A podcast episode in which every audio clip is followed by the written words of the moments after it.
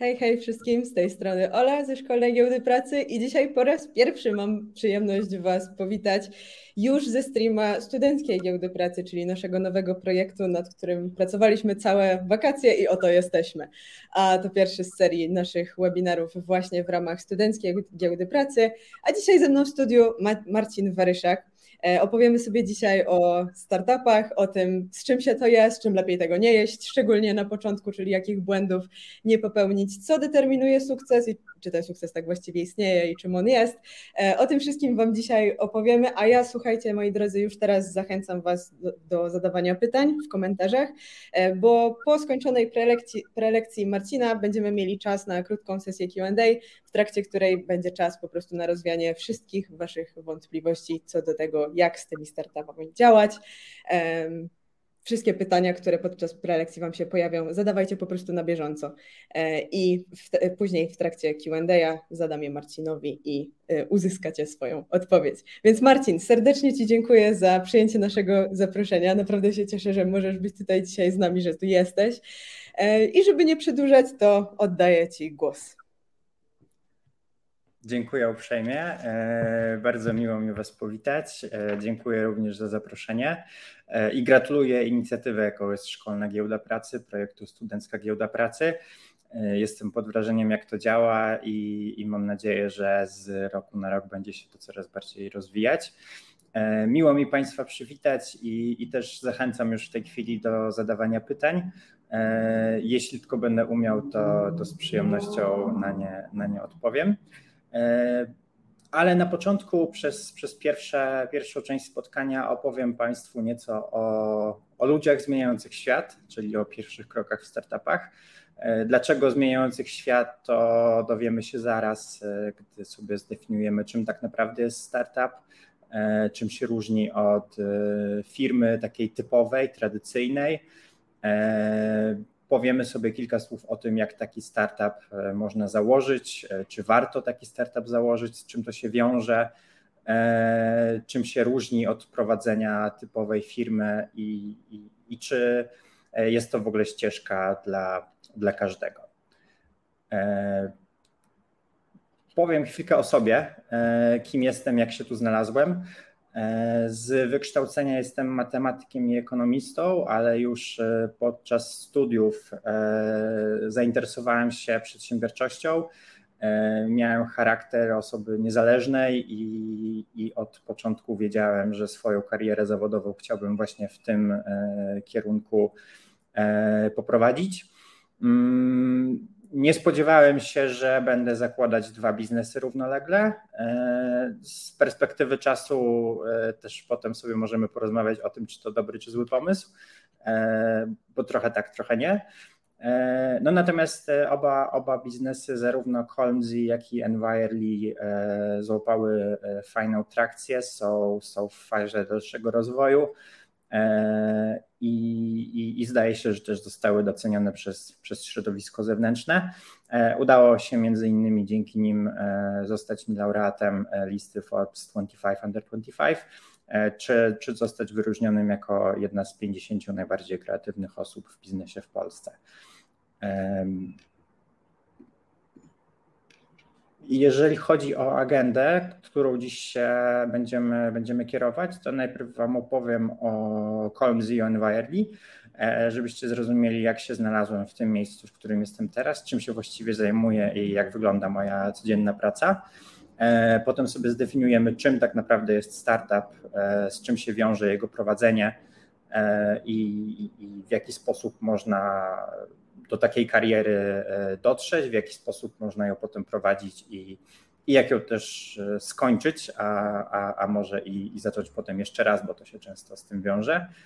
Zastanowimy się, jak właściwie powstają innowacje, w jaki sposób one potem zmieniają świat i dlaczego to jest, to jest takie trudne i w większości przypadkach się nie udaje. Powiemy sobie o tym, jak walidować nasze pomysły, skąd wiedzieć, czy pomysł jest dobry, czy zły, czy zostanie przyjęty przez rynek.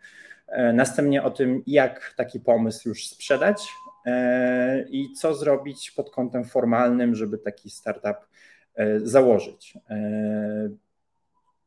jako istotny fundament prowadzenia startupu to też zdecydowanie finansowanie. Na, na każdy produkt potrzeba, potrzeba pieniędzy, a ze startupami często jest tak, że przez pierwsze kilka lat nie, przychod- nie przynoszą one przychodów, nie przynoszą zysków i, i potrzebują sporej, sporej inwestycji, zarówno pieniędzy, jak i czasu, żeby odpowiednio się rozwinąć. No i na samym końcu opowiem Wam, jak to jest z taką codziennością, jak to wygląda, żeby każdy mógł sobie to zestawić ze swoją wizją kariery i zdecydować, czy, czy startupy to jest właśnie ścieżka, ścieżka dla Was. Zacznę od Calmsie. Calmsie to przedsiębiorstwo technologiczne, zarejestrowany podmiot wykonujący działalność leczniczą, ale przede wszystkim startup zajmujący się zdrowiem psychicznym dzieci i młodzieży. Zajmujemy się problemem niskiej dostępności opieki zarówno psychiatrycznej, jak i psychologicznej, a także niską skutecznością, czy też właściwie brakiem programów prewencyjnych, na co wskazuje nawet polskie Ministerstwo Zdrowia, ale problem jest międzynarodowy. To nie tak, że, że w Polsce tylko ta psychiatria dziecięca zmaga się z problemami. To jest, to jest problem, który występuje na, na całym świecie. W samych Stanach Zjednoczonych co, co trzy dni dziecko poniżej jedenastego roku życia umiera z powodu samobójstwa, co może się wydawać niewyobrażalne, że, że poniżej jedenastego roku życia w ogóle takie przypadki mają miejsce, ale tak jest i, i, i właśnie my, my w Calmsie staramy się te problemy rozwiązać. Nasze rozwiązanie to platforma z grami mobilnymi i dwudziestoośmiodniowym ustrukturyzowanym programem, który wspiera w prewencji i leczeniu depresji i zaburzeń lękowych u dzieci w wieku osiem i, między osiem a dwanaście lat. Jest kilka przypadków, w których taki program może być użyty. Pierwszy taki podstawowy use case, czyli taka sytuacja, w której można go użyć, to sytuacja tuż po pierwszej wizycie lekarskiej. W tej chwili takie dobre praktyki medyczne zalecają lekarzom, by po pierwszej wizycie, gdy wykryte są jakieś objawy, podejrzenia, że, że, że dziecko może się zmagać z jakimś problemem, to sugerowane jest, by odczekać dwa trzy tygodnie, żeby zobaczyć, czy objawy się pogarszają, czy, czy może jednak wszystko wraca do, do normy i, i, i leczenie nie będzie, nie będzie potrzebne.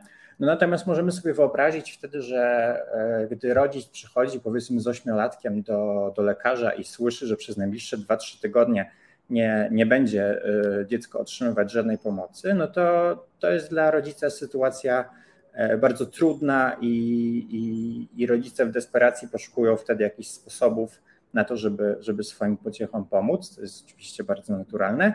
No i wtedy właśnie lekarz może zarekomendować taki nasz program, może zarekomendować, żeby podczas tego oczekiwania już dostarczać wtedy dziecku pierwszą opartą na dowodach pomoc, która, która także, jak to, jak to wynika z badań, może, może, może dziecku pomóc i objawy depresji czy zaburzeń lękowych zmniejszyć. Drugi przypadek taki, który, który zastosowaliśmy, to wdrożenie do szkoły. My akurat to przeprowadziliśmy w Wielkiej Brytanii, gdzie, gdzie dzieci na godzinie wychowawczej miały, miały okazję korzystać z naszego rozwiązania. Przez kilka miesięcy co tydzień grały w kolejny poziom gry i poznawały podstawowe definicje związane z, ze zdrowiem psychicznym, uczyły się o swoich emocjach, uczyły się, jak pomagać innym, I, i zwiększały swoją wiedzę z obszaru psychoedukacji. Tutaj macie, macie przykład dziecka, które właśnie tą, tą naszą grą się, się zajmuje. Mamy, mamy całkiem dobre opinie, jeżeli chodzi o, o zaangażowanie dzieci. To jest dla nas bardzo istotne, żeby rozwiązania były nie tylko skuteczne, ale i bardzo angażujące dla dzieci, gdyż to pokolenie, które w tej chwili może się zmagać z problemami natury psychicznej, jest pierwszym wychowanym w świecie w pełni cyfrowym. Dlatego tak ważne jest, by rozwiązania, które adresują problemy, były dostosowane właśnie do, do środowiska, w którym te dzieci dojrzewają. No natomiast musimy też uważać z drugiej strony, żeby, żeby takie rozwiązania nie uzależniały. No dlatego u nas nawet jest specjalny zespół medyczny na czele z doktorem nauk medycznych, który specjalizuje się w uzależnieniach od treści cyfrowych. Drugi startup, którym się, który założyłem, to Envirly, który z kolei zmaga się z problemem nadchodzących regulacji wymuszających raportowanie śladu węglowego przez firmy. No a firmy z kolei zmagają się z problemem tego, że nie mają know-howu, w jaki sposób ten ślad węglowy liczyć i w jaki sposób ten ślad węglowy później raportować, z czym to się w ogóle je, w jaki sposób się za to zabrać. A z kolei firmy na przykład konsultingowe typu Wielka Czwórka są bardzo drogie i, i, i niekoniecznie wszystkie firmy mogą sobie pozwolić na korzystanie z ich usług. Nasze rozwiązanie to platforma, która przeprowadza użytkowników krok po kroku, krok po kroku oprowadza użytkowników po tym, w jaki sposób ten ślad węglowy policzyć, wprowadza się dane, a następnie już w sposób zautomatyzowany wyświetla się wynik i można sobie śledzić ten ślad węglowy w czasie. Dostarczane są rekomendacje, w jaki sposób ten ślad węglowy firma może obniżyć i bez problemu może go zaraportować, by pozostać w zgodzie ze wszelkimi przepisami. No i czym właściwie jest ten startup? Jak pewnie zauważyliście, przedstawiałem obie, obie firmy w pewnym schemacie. To znaczy zacząłem od przedstawienia problemu, z jakim się ktoś zmaga, a następnie przedstawiłem rozwiązanie. Według P F R u startup to nowo utworzone przedsiębiorstwo lub tymczasowa organizacja poszukująca modelu biznesowego, który zapewniłby jej zyskowny rozwój. To taka dość ogólna definicja, natomiast jest kilka jeszcze wyróżników, które pozwalają nam odróżnić startup od zwykłej firmy.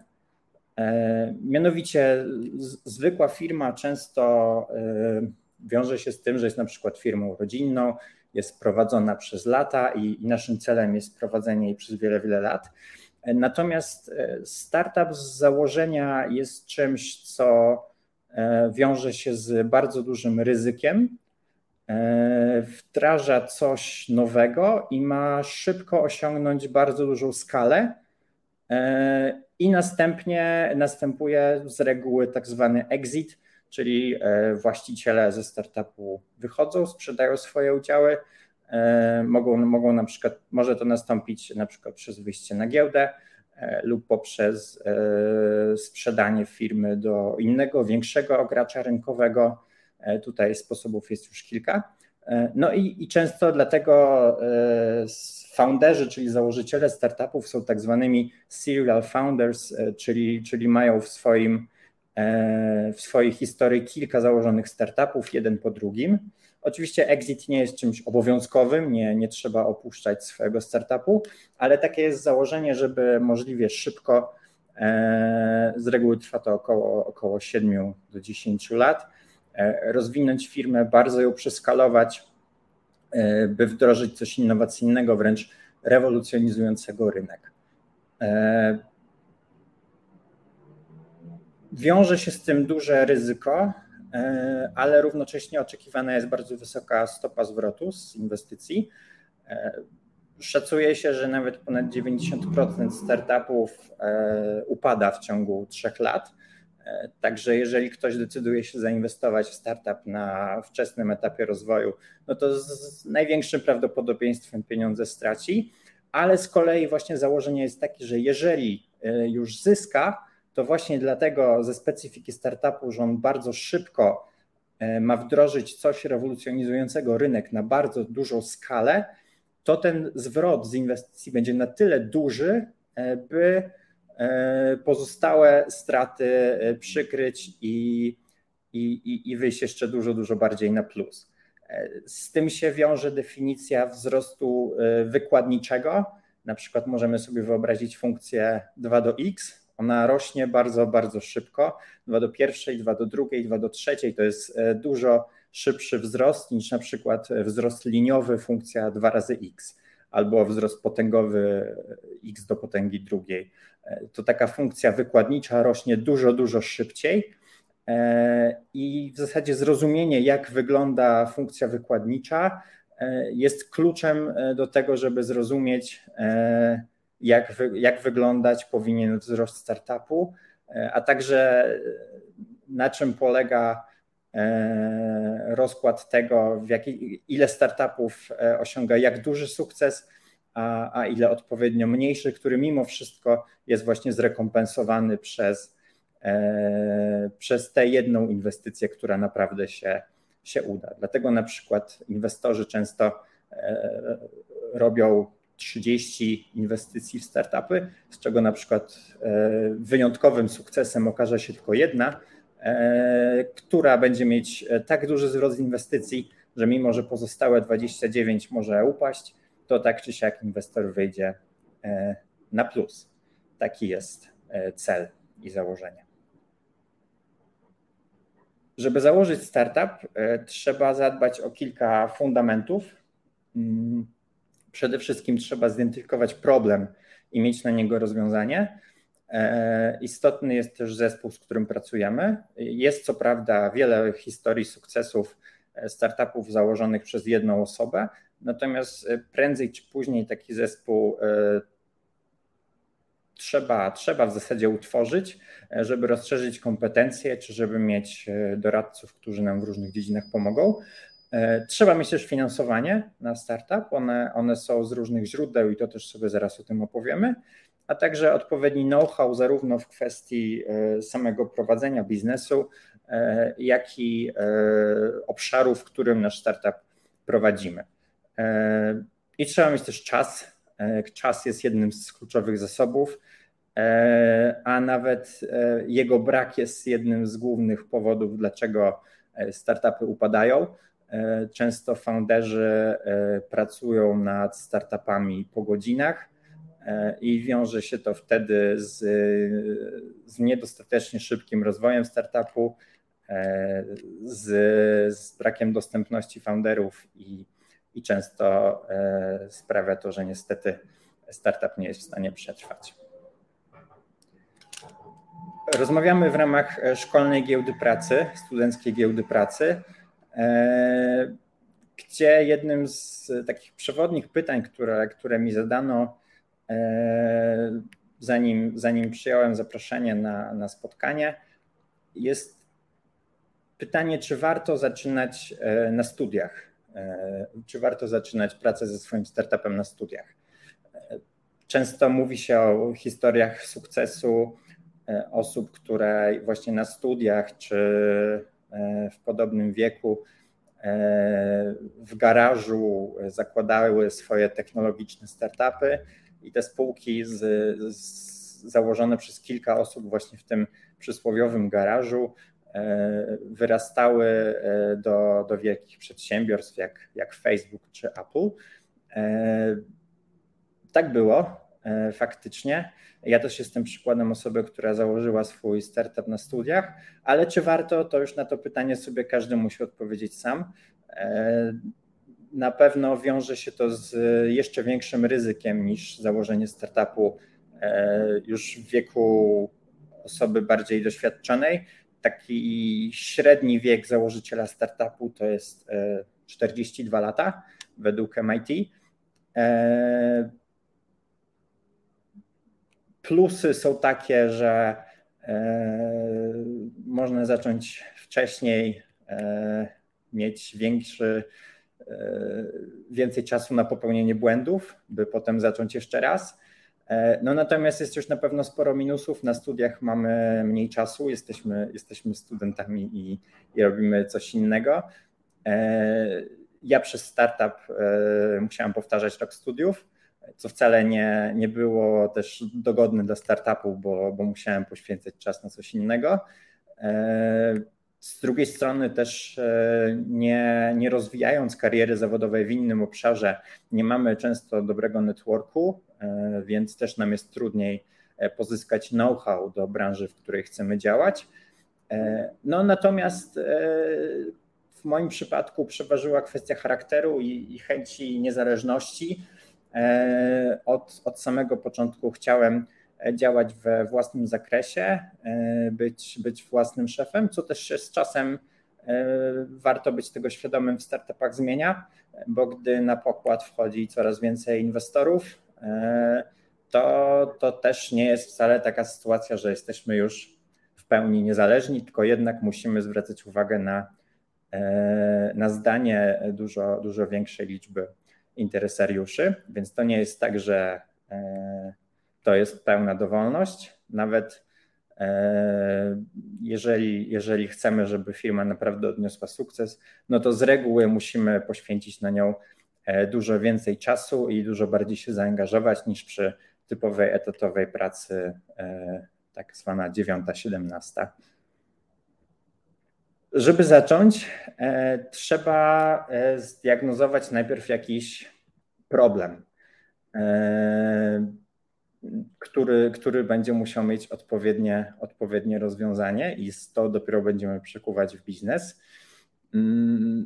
Tutaj przewrotnie można zadać sobie pytanie, dlaczego zakładając biznes warto nawet tego pomysłu nie mieć. Często, często słyszy się wśród młodych ludzi, że chcieliby założyć własny biznes, ale nie mają na niego pomysłu, co tak naprawdę może być pozytywną stroną, jako że dzięki temu nie diagnozujemy problemu sami, nie wymyślamy go sobie, tylko możemy ten problem zaczerpnąć od klientów, dzięki czemu będziemy wiedzieli, że nasz startup naprawdę zaspokaja jakąś potrzebę. Są często rozwiązania naprawdę genialne, które niestety nie są kompletnie dopasowane do czasów, w których, w których istnieją i przez to nie odnoszą sukcesu.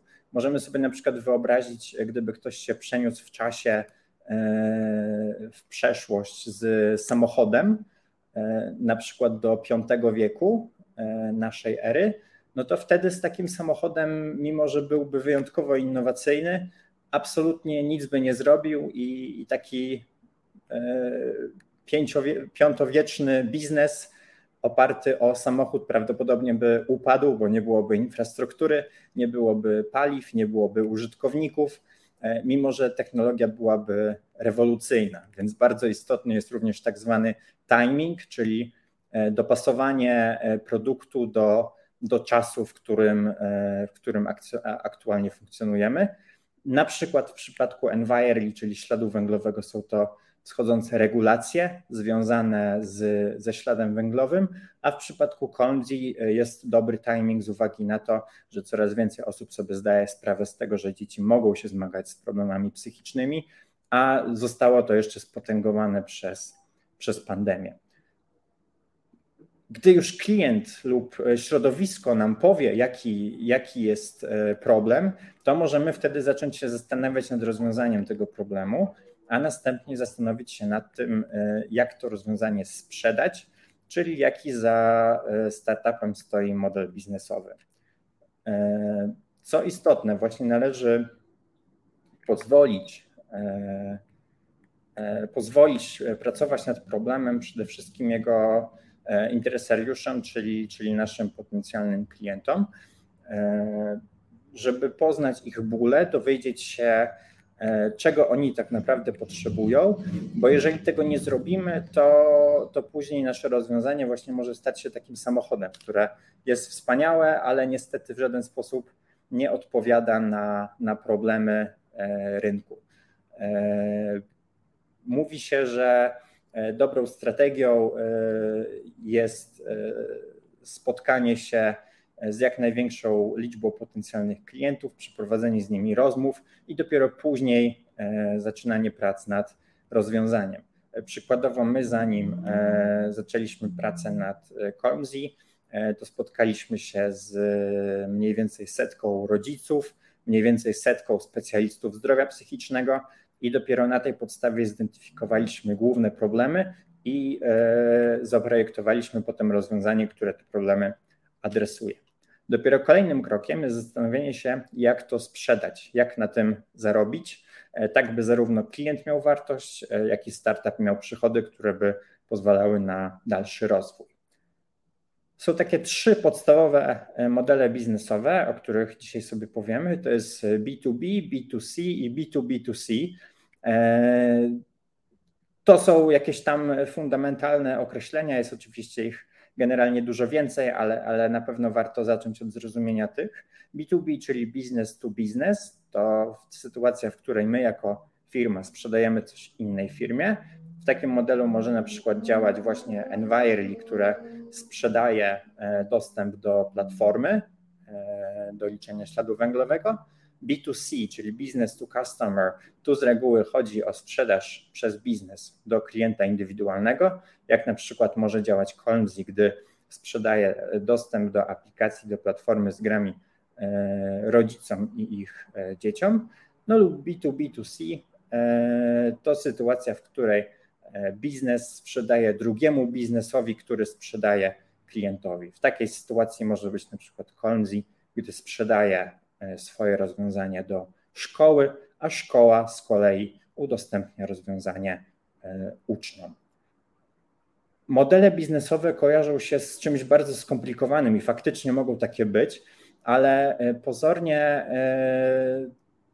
stoją, na, stoją one na takich kilku bardzo prostych, fundamentalnych pytaniach, czyli kto kupi, za ile kupi, dlaczego kupi, no i też pytanie, które często się pojawia, czyli czy ponownie kupi. W tej chwili szczególnie bardzo popularne są modele subskrypcyjne, czyli takie, które polegają na tym, że klient regularnie uiszcza tę samą kwotę i dzięki temu startup ma zapewniony regularny, powtarzalny przychód. Pomaga to bardzo w przewidywaniu sytuacji finansowej, pomaga to bardzo w zwiększaniu, zwiększaniu dochodów. No natomiast ze, ze strony klienta wiąże się z, z wielokrotnym wnoszeniem opłaty za usługę. Z reguły taka cena jest wtedy niższa niż przy jednorazowym zakupie, no ale za to jest powtarzalna, więc z czasem, jeżeli klient nie rezygnuje z subskrypcji, no to, to nawet może to, to przekroczyć wartość takiego jednorazowego zakupu. To już zależy bardzo od sytuacji, od biznesu. Który model jest, naj, model jest najlepszy? Nie wiadomo, nie ma, nie ma na to uniwersalnej odpowiedzi. Tutaj za każdym razem trzeba sobie to zwalidować indywidualnie. A skąd pozyskać finansowanie? To jest jeden z fundamentów, szczególnie jeżeli właśnie jesteśmy studentami, którzy poszukują źródła finansowania na swój pierwszy biznes, no to trzeba zdawać sobie sprawę z tego, że należy mieć poduszkę finansową, która jednak pozwoli nam operować przez, przez kilka miesięcy,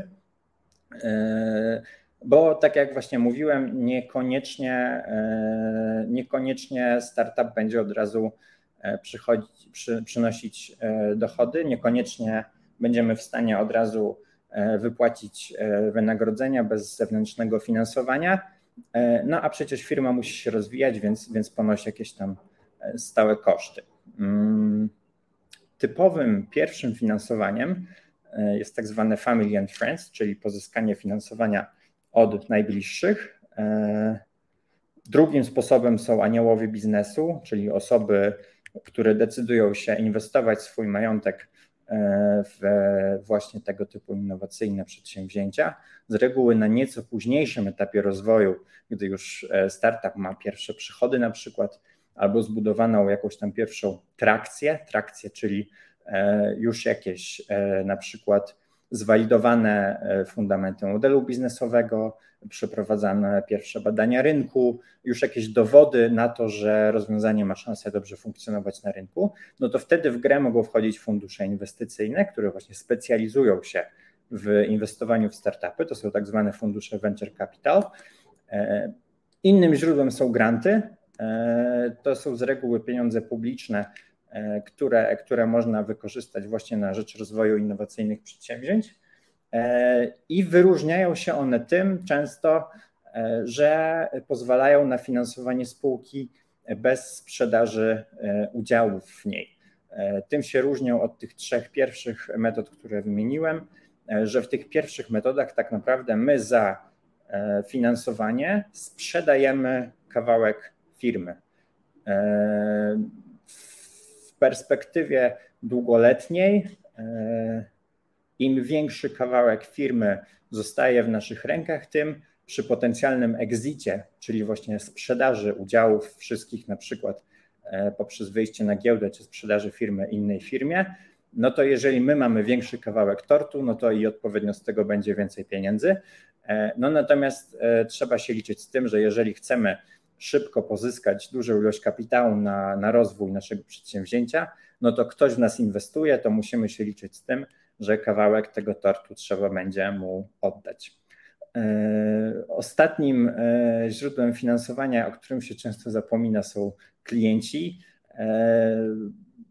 W wielu branżach warto, warto postawić na to jak najwcześniej, żeby startup zaczął przynosić jakieś przychody, nawet nie tylko po to, żeby zacząć zarabiać jakieś sensowne pieniądze, chociaż to oczywiście też, ale fakt posiadania klientów jest okazją do zdobycia ich doświadczenia, jest okazją do zrozumienia rynku, zrozumienia problemów, z którymi zmagają się klienci, no i też do zbudowania właśnie pierwszej trakcji, która przyciągnie inwestorów, bo będzie to dowód, że faktycznie ktoś jest w stanie za produkt zapłacić, bo prędzej czy później w ostatecznym rozrachunku właśnie do tego dążymy, żeby jak najwięcej osób, jak najwięcej Za, za dany produkt zapłaciło.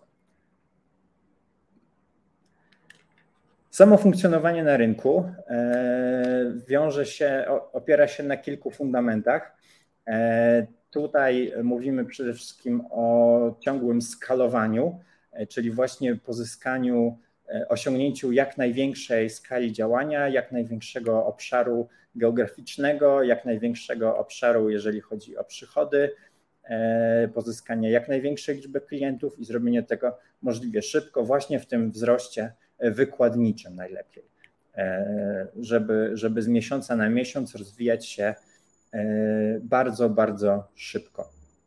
Żeby osiągnąć właśnie taki wzrost wykładniczy, no to musimy nieustannie rozwijać produkt, dostosowywać go do sytuacji rynkowej, sprawiać, by był on bardzo, coraz bardziej dogodny dla klientów, a równocześnie, żeby były możliwie łatwe ścieżki jego dystrybucji. Pod tym kątem bardzo dużo mają przewagę tak zwane startupy z softwarem, a nie z hardwarem, jako że z hardwarem, czyli z czymś fizycznym, a z softwarem, czyli z oprogramowaniem, gdyż opro, oprogramowanie można dużo łatwiej dystrybuować wśród klientów.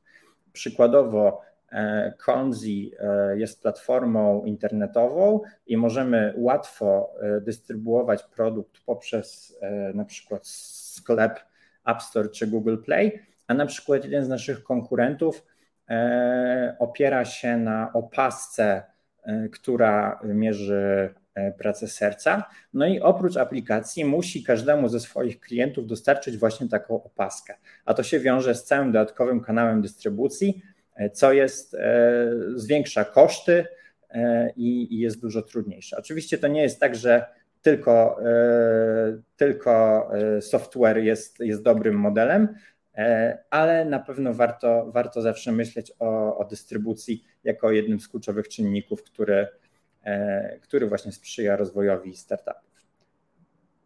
Żeby wiedzieć, co na rynku się dzieje i w jaki sposób osiągnąć sukces, no to trzeba nieustannie monitorować konkurencję i również, również w kontekście pozyskiwania finansowania bardzo istotne jest zidentyfikowanie przewagi konkurencyjnej albo tak zwanego U S P, czyli Unique Selling Point, żeby udowodnić inwestorom i rynkowi, dlaczego akurat my wygramy na tym rynku. Jest wiele dobrych pomysłów, wiele podobnych rozwiązań, a jednak to z reguły tylko kilku graczy zdobywa, zdobywa znaczną część rynku. Trzeba się zastanowić, czemu akurat nasze rozwiązanie jest najlepsze, zdobędzie jak najszybciej największą liczbę klientów, największy procent rynku i w ten sposób będziemy mogli przekonać inwestorów, że, że, że to właśnie w nas warto zainwestować. Pomysł jest fundamentem na biznes, no natomiast trudno jest wymyślić coś, czego nikt inny nie wymyślił i z dużym prawdopodobieństwem możemy zakładać, że jeżeli my nad czymś pracujemy, no to ktoś inny nad podobnym problemem i nad podobnym rozwiązaniem gdzieś też pracuje i dlatego musimy szukać czegoś, co nas w jakiś sposób wyróżni, co, zidentyf- co sprawi, że będzie naszą, coś, co sprawi, że będziemy mieć przewagę konkurencyjną, że to właśnie my na tym rynku wygramy. Często okazuje się, że musimy wobec tego nasz biznes zmienić. Wtedy się mówi, że startup pivotuje, dlatego wymagana jest bardzo duża elastyczność i właśnie ciągła walidacja tego, co się dzieje na, na rynku, żeby dostosowywać się do okoliczności. Przykładowo Calmsie na początku zajmowało się technologią chatbotów, gdzie dostarczaliśmy pacjentom chatboty, które wspierały ich proces terapeutyczny pomiędzy sesjami, pomiędzy wizytami u specjalistów. No natomiast szybko okazało się, że powstało kilka podobnych firm, które również takie chatboty zaczęły produkować. No i my wtedy zdecydowaliśmy się, że w takim razie czas znaleźć nową przewagę konkurencyjną, bo chatboty już nie były czymś nowym i poszliśmy krok dalej i zaczęliśmy tworzyć wideoboty, żeby zamiast pisania z pacjentem taki bot mógł rozmawiać z nim w czasie rzeczywistym, używając zarówno animacji wizualnych, jak i, jak i interakcji głosowych. I to wtedy stała się, się nasza przewaga i dzięki temu my konkurencję zaczęliśmy wyprzedzać. Ale mimo tego już zaczęliśmy przewidywać, co się stanie w przyszłości. Znowu, skoro my wymyśliliśmy, że mogą być wideoboty, no to duże prawdopodobieństwo, że zaraz jakaś inna firma również to wymyśli. Dlatego postanowiliśmy pójść jeszcze krok dalej i znaleźliśmy grupę tak zwanych early adopters, czyli taką niszę, którą można szybko zmonopolizować, by następnie na jej fundamentach Zdobyć, zdobyć większą część rynku. I w ten sposób zauważyliśmy, że dzieci bardzo się angażują w interakcję właśnie z wideobotami, ale żeby jeszcze bardziej je zaangażować, to warto te wideoboty wdrożyć do gier mobilnych. I tak powstał właśnie nasz produkt. Mamy w tej chwili platformę z grami, które są prowadzone właśnie przez takiego narratora, który jest wideobotem, z którym dzieci mogą rozmawiać w czasie rzeczywistym.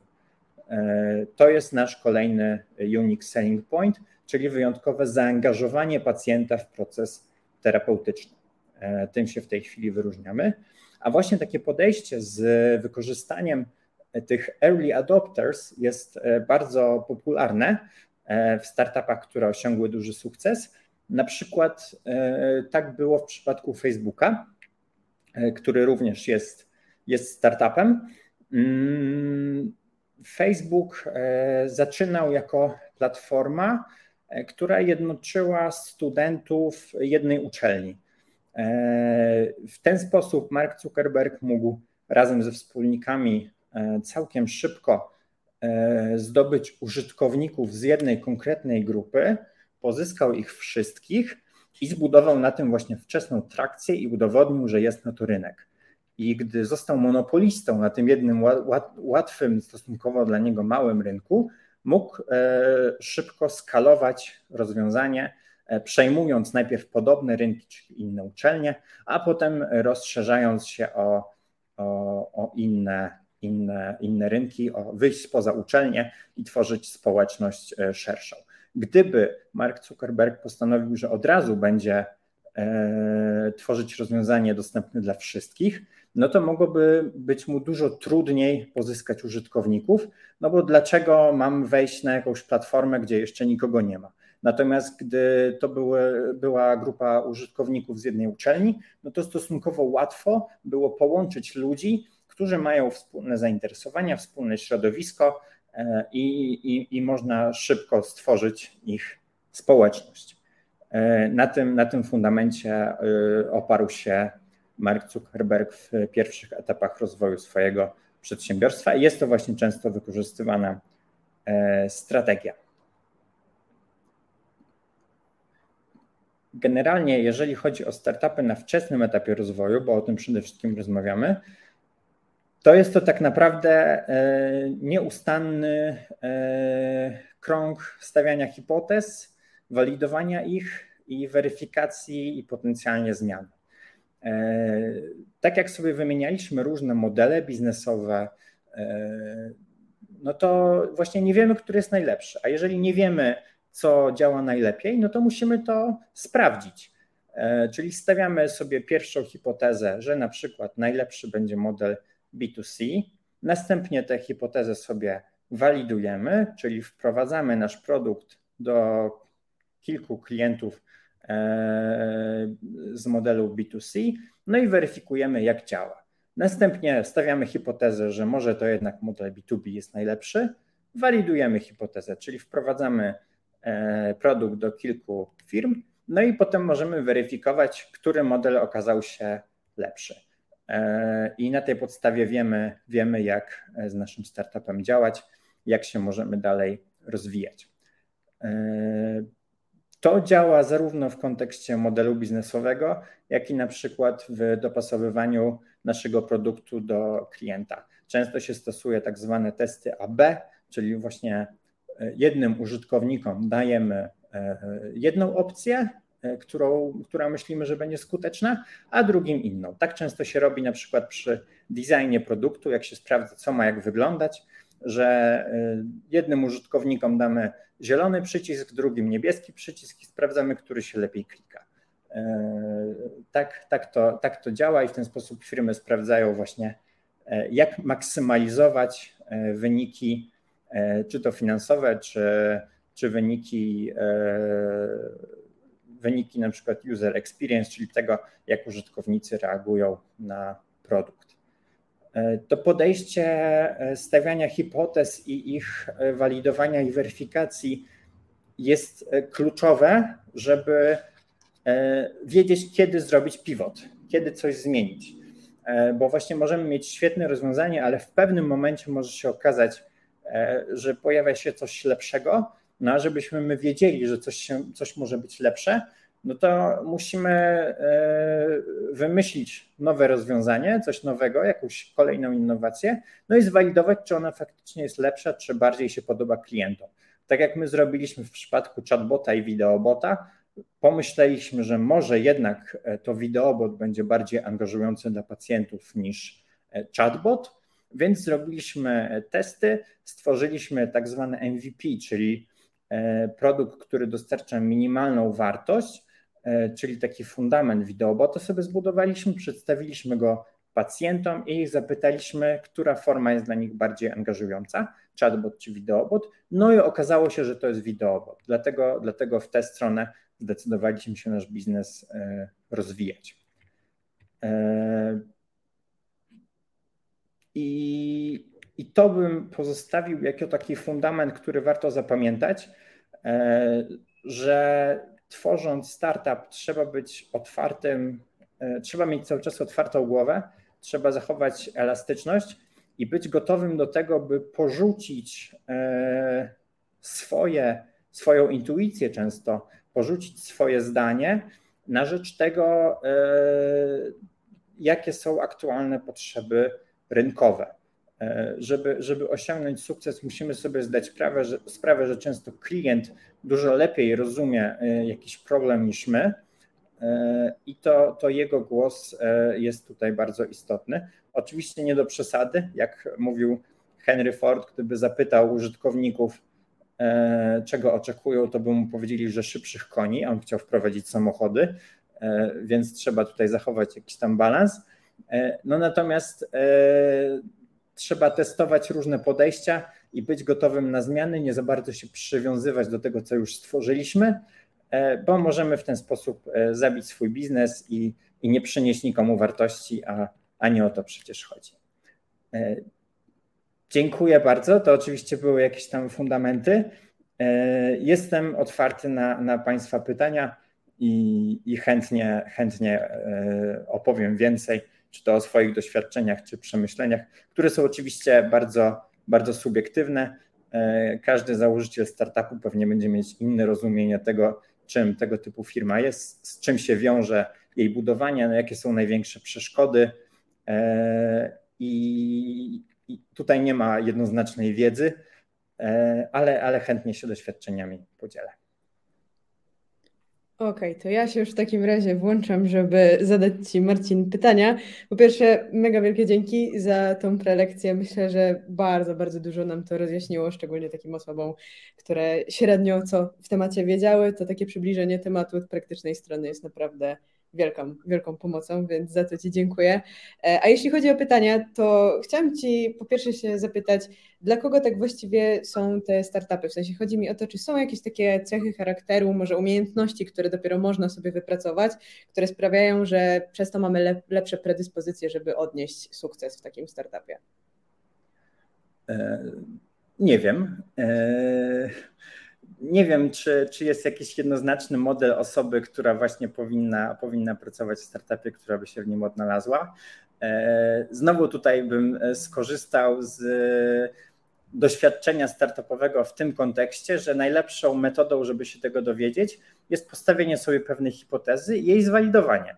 Jeżeli interesujemy się startupami i chcemy wiedzieć, czy to jest dla nas, no to spróbujmy naszą pierwszą pracę podjąć na przykład właśnie w startupie, zobaczyć, jak się w nim pracuje, porozmawiać z founderami i zobaczyć, czy to jest dla nas. Możemy potem pójść do większej firmy, do jakiejś korporacji, zobaczyć, jak tam się pracuje, pół roku przepracować i zdecydować, co jest, co jest bardziej, bardziej dla nas. Ja na przykład doświadczenie zdobywałem przede wszystkim w trzecim sektorze i tam się nauczyłem niezależności, tam się nauczyłem działania w trudnych warunkach, gdy często nie ma finansów, a trzeba jednak dostarczyć wartość.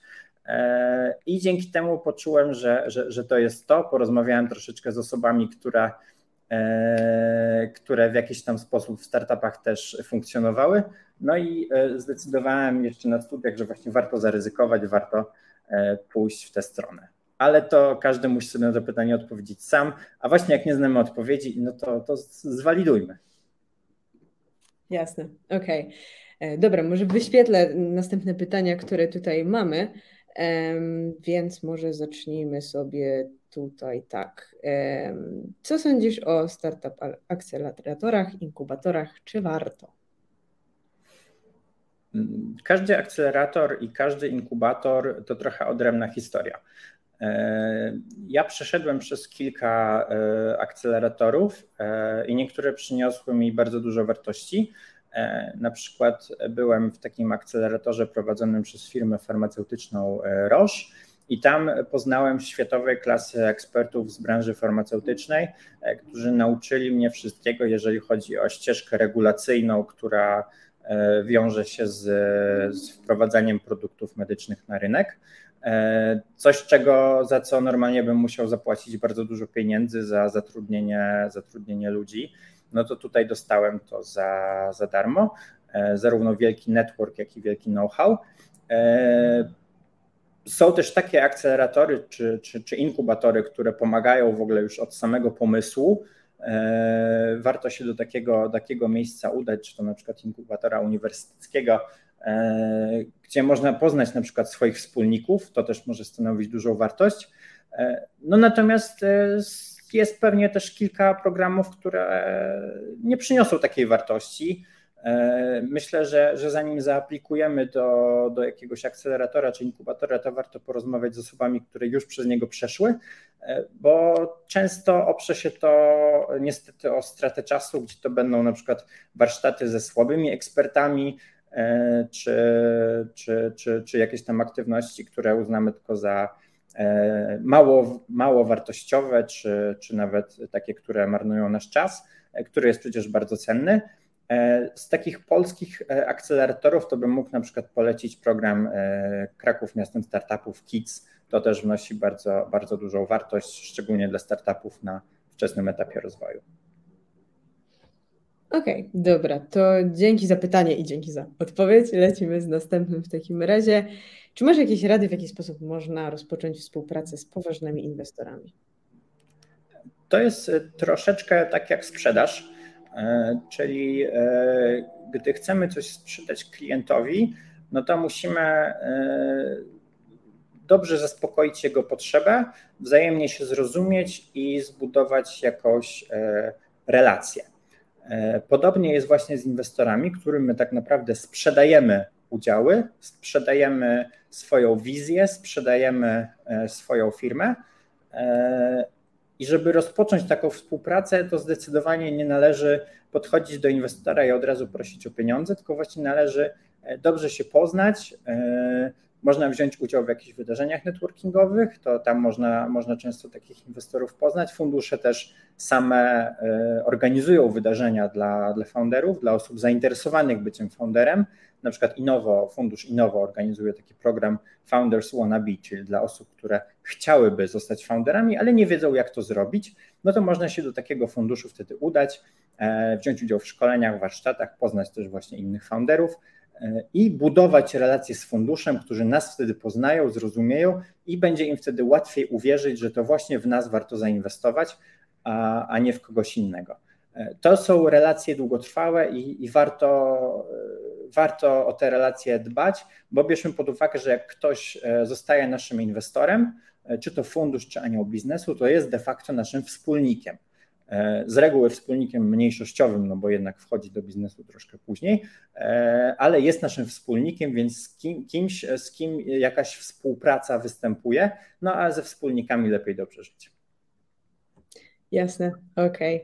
Okay. Dobra, w takim razie reszta pytań, które tu widzę, to zostały zadane albo na przykład na początku webinaru i padła na nie odpowiedź w trakcie, więc wszystkie te osoby, które zadawały te pytania, jeszcze odsyłam do tego, żeby troszkę się cofnąć, bo też przypominam Wam, że ten materiał będzie dostępny na naszym YouTubie w formie podcastu, więc do tego sobie możecie wracać, przewijać, ile tylko potrzebujecie, więc z tego korzystajcie. A ja jeszcze chciałam Ci, Marcin, zadać takie pytanie o Calmsie, o to, co wspominałeś na początku, że pracujecie ze swoim zespołem na to, żeby to angażowało, ale nie uzależniało. I chciałam Cię jako przedstawicielka Gen Z zapytać, jak to jest właśnie, jak, jak to zrobić, żeby kogoś zaangażować, a nie uzależnić? No bo wszystkie te platformy typu TikTok czy, czy coś na takiej zasadzie działa, wiadomo, jak najbardziej na to, żeby nas wciągnąć. Ale gdzie jest ta taka cienka granica, mam wrażenie, wypośrodkowania tych takich wyrzutów dopaminy, żeby żeby zaangażować, a nie uzależnić? Ja tego nie wiem. Moja praca to jest bycie klejem, czyli ja biorę z jednej strony informatyków, z drugiej strony specjalistów medycznych, łączę ich i oni pracują właśnie nad szukaniem odpowiedzi na tego typu pytania. Dlatego właśnie my mamy zespół medyczny razem właśnie z doktorem nauk medycznych, który specjalizuje się w leczeniu uzależnień od treści cyfrowych i on właśnie uczestniczy w bardzo dużym stopniu w tworzeniu naszych gier i to do niego należałoby skierować takie, takie pytanie. Ja nie jestem ekspertem w tym obszarze i trudno mi się wypowiedzieć. Jasne, rozumiem. Okej, okay, dobra, to jeszcze jedno pytanie, widzę, że się tu w międzyczasie pojawiło. Co jeszcze sądzisz o fabrykach? Pozwolisz, hmm? że właśnie warto tworzyć tak zespół, żeby ten zespół wzajemnie uzupełniał swoje kompetencje. Yes. Jako founder trudno jest znać się na wszystkim, a właśnie szczególnie gdy tworzymy rozwiązania w tak wyspecjalizowanych branżach, jak na przykład medycyna, no to trzeba zadbać o to, żeby byli specjaliści, którzy się na tym znają. Moją specjalizacją jest zarządzanie ludźmi i prowadzenie przedsięwzięć od strony biznesowej, inicjowanie nowych rzeczy. Odwaga do tego, żeby startować z nowymi rzeczami, iść do przodu, doprowadzać rzeczy od A do Z, a właśnie od medycyny, od informatyki mam innych specjalistów i to, to oni za to odpowiadają. Jasne, dzięki za wytłumaczenie w takim razie. No i tak, jeszcze to jedno pytanie z naszych komentarzy, które się tu pojawiło, czyli co sądzisz o fabrykach startupów typu DaftCode? To jest bardzo, bardzo, bardzo ciekawy model. To są tak zwane venture buildery, często wtedy jest to takie rozwiązanie dla osób, które na przykład mogą nie mieć pomysłu na własny startup albo na przykład mogą nie mieć zasobów, żeby zatrudnić zespół informatyczny w tym przypadku, i wtedy taki venture builder zatrudnia foundera, zatrudnia kogoś, kto będzie prowadził startup, a właśnie w zamian za to gwarantuje na przykład pomoc w postaci dostarczenia zespołu technologicznego, czy dostarczenia nawet samego pomysłu na startup, a wtedy tylko founder zajmuje się samą realizacją.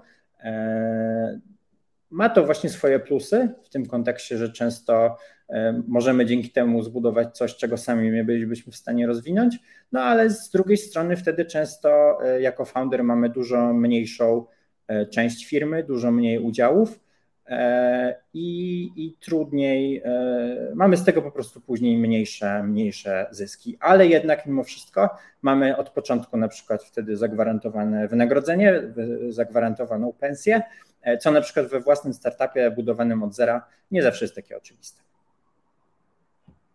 Okej.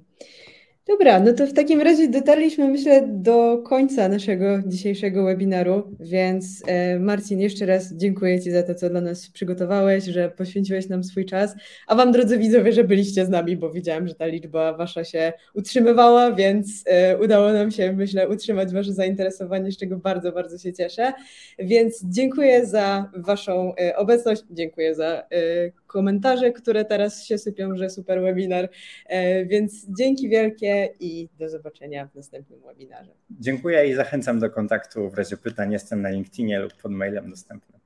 Dzięki.